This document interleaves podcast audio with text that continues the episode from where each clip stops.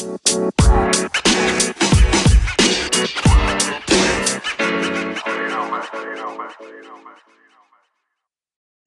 んにちは、ニュースピックスコンテンツクリエイターの平山修一郎です。この放送はソーシャル経済メディアニュースピックスがお届けしています。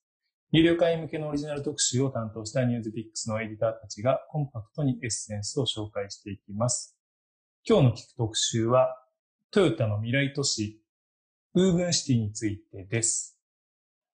ニュースピックス編集部から池田さんと岡さんに来ていただいております。お二人よろしくお願いします。よろしくお願いしまよろしくお願いします。す。なんかもうちょっと慣れちゃって、なんか最初のトークがもう、あれですね、テンションが。ラジオみたいです。もう、もう、もうなんかもう、板についてきた感じですね。うん。ここだけ安定してるんです。いやいやいや。はい。もうね、何度か収録も回数を重ねていろんな話が聞けて、一番僕が楽しんでるんですけど、そうですね。えっと、今日、今日はですね、トヨタについて、えっと、これ先週ぐらいですかね、記事が出ているもの、数にわたってお届けしようと思ってるんですけど、まあ、第1回目は、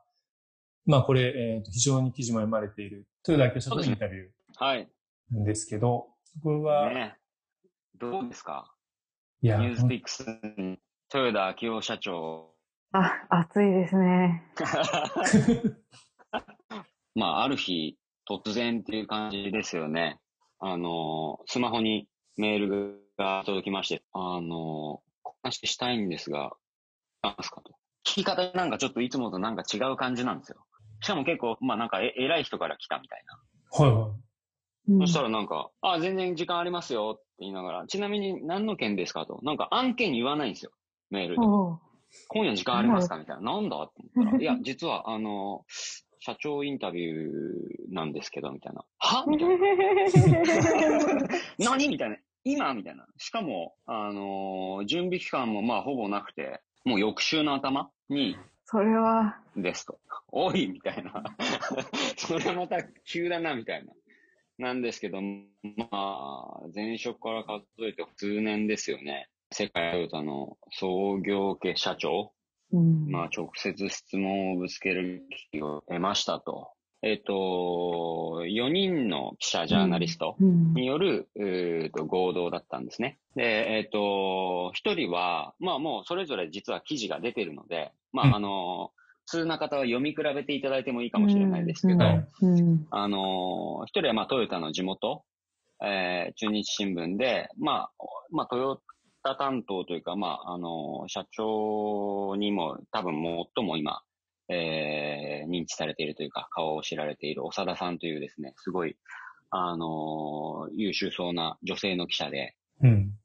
えーそれからもう何十年自動車業界カバーしてるかわからない。私が初めて自動車カバーし始めた頃にもいらっしゃって、おもう、もう、もう10年ぐらいいますって、その時からおっしゃってたぐらいなんで、えーっていうオートモーティブニュースというですね、まあ、あの、英語の、あの、ウェブのメディアですけれども、まあ、それのハンセさんっていう、あの、アジア地区、アジア地区のトップみたいな方かな？うん。で、最近、あのー最新の著作を出された豊田昭夫という、あの、東洋経済から、あの、上司された、えージャーナリストの片山さんはもう80歳の超大御所です。しかも豊田昭夫って本書いてるぐらいですから、うんまあもう、もう事前にもうなんかもう、えー、ね、あの、トヨタの中の方からは、いやもう池田さんはもう、ベテラン選手たちの中に、まあ、高卒ルーキーで突然放り込まれたようなもんですね、みたいな。そう、だから、あの、社長に認識されてるかどうかで言えば、僕が一番不利うん。だったわけですようね。ん。まあでも爪痕は残したいと。うん。で、なので、まあインタビューの直前に実は、あの、1時間ぐらいレクチャーがありまして、うん。あの、その日に、えっ、と、TRIAD というですね、あの、トヨタの、まあ、私、第三の本社という特集で、あの、紹介したことがあるんですけれども、まあ、自動運転の、えっ、と、技術を、えー実際にその量産車に落とし込んで、えー市販化していくっていう役目を担っている、まあ、東京日本橋に本社を構える、えー会社なんですけれども、この会社が社名を変えて、ウーブンプラネットホールディングスという、まあ、ホールディングス化して、より強化していきますという話があって、まあ、その、えっと、意図だったりっていう事前レクがありまして、まあそこがまあメインテーマでインタビューということだったんですけど、あの、4人に与えられた時間、4人で45分なんですよ。うわで、もうこれどう考えても、まあ自分が持ち時間として与えられるのって10分とか、はい。ーうん。えー、だろうなと。で、なんかみんなが、3人ですもんね。他のそう人たちが。そうそうそうそうそうそう。だから、あの、レクが終わった瞬間に、これ、ちょっと絶対に聞かなきゃいけない質問って、あの、ある程度みんな一緒ですよね、と。ベースの質問はい。みたいなのって。なので、もうなんか変に互いに遠慮したりとか、お互いに聞きたい質問とかが、それに関連してなんですけど、とかって言い始めたら、もうそれだけで時間が経っちゃう。う。うんから、もうちょっと最初に聞くべき一問だけ全員で練って、誰がそれを代表質問するかだけ決めませんってちょっと提案したんですよ。おーすごい。で、まあおそらくこのメンツだったら、まあやっぱりその先ほどの中日新聞の長田さうんん、えーが質問するのがいいでしょうという話になって、うんまああのみんなすごいいい人たちであの賛同してくれて、うんまあ即席で作戦会議を。はい。あーあ、それは石田さん初だったんですね、そのあ、そうそうそうそうそう。ねそうなんです、そうなんなですのか。ところが、まあなんか、あの、まあインタビューってやっぱ生き物だなっていうか、うん あの、結局、なんか、一問目の質問も、あの、まあちょっとあの、緊張されたのか、あの、んそれどういう意味だみたいな感じで社長がもう早速、あの、ひ 引っかかっちゃって、うんはい。あの、スムースムースにスタートしなくてですね、まあもう舞台はもうカオスになってったっていう感じでしたね。うんはい、質問いいですか？どうぞ。あの、そういう時、その、4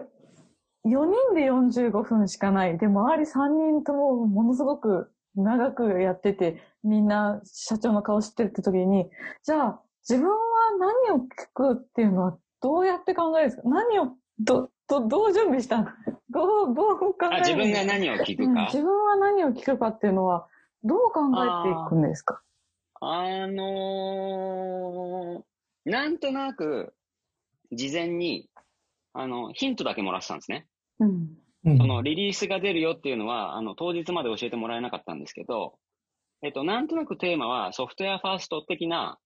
あのーテーマで話したいんだと。うん。まあ、だから、まあ、結局それってトヨタの未来のあの話でいいんですよねっていう、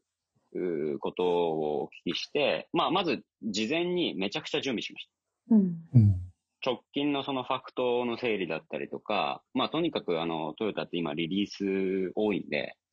えっ、と、一個一個、どのタイミングでどういうことを言ってるかっていう、まず社長の、あの、直近の発言録みたいなの全部、あの、さらっていきましたし、もっと言えば、ここ、なんだろう、10年。まあ、社長が今12年目なので、まあ、就任してこれまでの、えー読み物、ありとあらゆる資料は、もう一回全部読み直しました。で、その上で、まあ、あの、そこで、えっ、と、1時間のレクを聞きながら、えっ、と、あ、なるほどと、このテーマだったら、この質問をこういう順番だなって5問ぐらい、まずもうその場で、あのリリースに自分でメモで、うん。どういう聞き方するかっていうことまで全部書いてったんですね。ーうん。あの、緊張して、カミカミで、結局、あの、聞きたい質問が遠慮して、あの、なんていうかな、ストレートにならないと伝わらないと、こういう言い方ならストレートにズバッと言えるなみたいなのを5問ぐらいバーっと書き出して。うん。で、その中には、まあ実際その記事の中にもありますけど、テスラの話だったりとか、うんえっと、秋代社長の息子さん、えー豊田大輔さんの話とかも入ってますと。まあこれその豊田大輔さんが、えー今、えっと、所属しているのがまさにその、えっと、TRIAD、日本橋本拠で、まあここの創業時からの、えっと、メンバーで、えー、ウーブンプラネットホールディングスになってからも、まあ、そこにいると。うん。まあこれはある意味、なんというか、聞くのが自然というか、うん。彼がここにいるっていうのはどういう意味なんでしょうかみたいな、えー質問とかも入れてって。あとはもう、なんだろう。変に、あの、うーん、急に話を変えて質問できるタイミングもあれば、自然に今そういう話に近づいていった時に、えーぶつけられるなっていうタイミングを、えー見計らいながら、その5問ぐらいをうん。順次こうリアルタイムで優先順位入れ替えて、な、投げていく。うん。っていう感じですね。例えばその、車っていうのは、これからそのソフトウェアアップデートで更新していかなきゃいけないみたいな話が社長の口から出た瞬間に、あ、そういう意味では実はそういう、その、その世界観を最初に、えー、世界に知らしめたのってテスラでしたよねと。うんで、テスラといえば、うんぬんかんぬん。まあ、要はその、これまでの経緯ですよね。まあ、社長自身が、イーロン・マスクに会いに行って、えー、出資を決めたっていう歴史があるわけですから、で、そこから離婚に至った。で、今、その株価がトヨタを超えるぐらいまでに、えー、急成長してきたっていうことについてどう思いますかみたいな質問はそのタイミングで当てたりとか。まあ、そんな感じですよ。テスラの時って、それを質問した時、秋夫さんはどんな風に反応されたんですか？なんかね、まあ、わかんないですよ。これ僕のゲスですけど、あのー、あんまり嫌な顔しなかったんですよ。ああ、へで、おそらく、まあ、想定してたんだろうなというか、うん、誰かがどういう聞き方するかわかんないけど、聞くんだろうなっていう、なんか、予行練習ぐらい、なんか頭の体操ぐらいしてたんじゃないかなっていう。うん、で、あの、まあ、原稿に実はその書いた通りなんですけど、あの、もうイーロン・マスクとテスラというワードを一切踏まずに、うん、もう、すごい、こう、運転、その、その、イーロン・マスクとテスラというワードを、障害物のように。うん、全部避けた、避けながらもなんか、あの、ちゃんと長めに答えてくれた、みたいな感じでしたよね。うん。まあでも、だから、えっ、ー、と、言われているのは、うん、やっぱりその、社長同士のその相性とか価値観みたいなところも非常に重視する方だというふうにお聞きしてるんで、まあ、どこかのタイミングでやっぱり、あの、カルチャーが相入れなくなったんでしょうと。でもやっぱり学んだことっていうのは、あの、たくさんあって、えー、そこからやっぱり自分たちで、あの自分たちの手であの内省していかなきゃいけない部分みたいなところにも気づかされたっていうことなんじゃないですかね。うん、まあ実際その、えっ、ー、と EV とか電池の、を担当しているその常務というか、あの幹部みたいな方も、あの、オンレコで、えー、話してくださってますけど、やっぱりそのトヨタのバッテリーシステムっていうのは結構、あの、一緒にその Love4EV というのを、あの、うん、協業して作ってたわけですけど、ただそこの冷却システムとか独自のやっぱりあの、ものを作り上げてて、あの、ちょっとすごいなと思ったと。正直その技術的にも、うん、あの、学ぶところがたくさんあったっていうことはおっしゃってましたしね。池田さんの中で持ってた、その、聞かなきゃいけない質問5個その、秋代さんのその、息子さんのこともそうだし、テスラのこともそうだし、なん、なんだったんですか？この5つ。今ここにありましたよ。何、何だったかな？もうその時もうなんか必死だったから時間も限られてたし。えー、っと。うん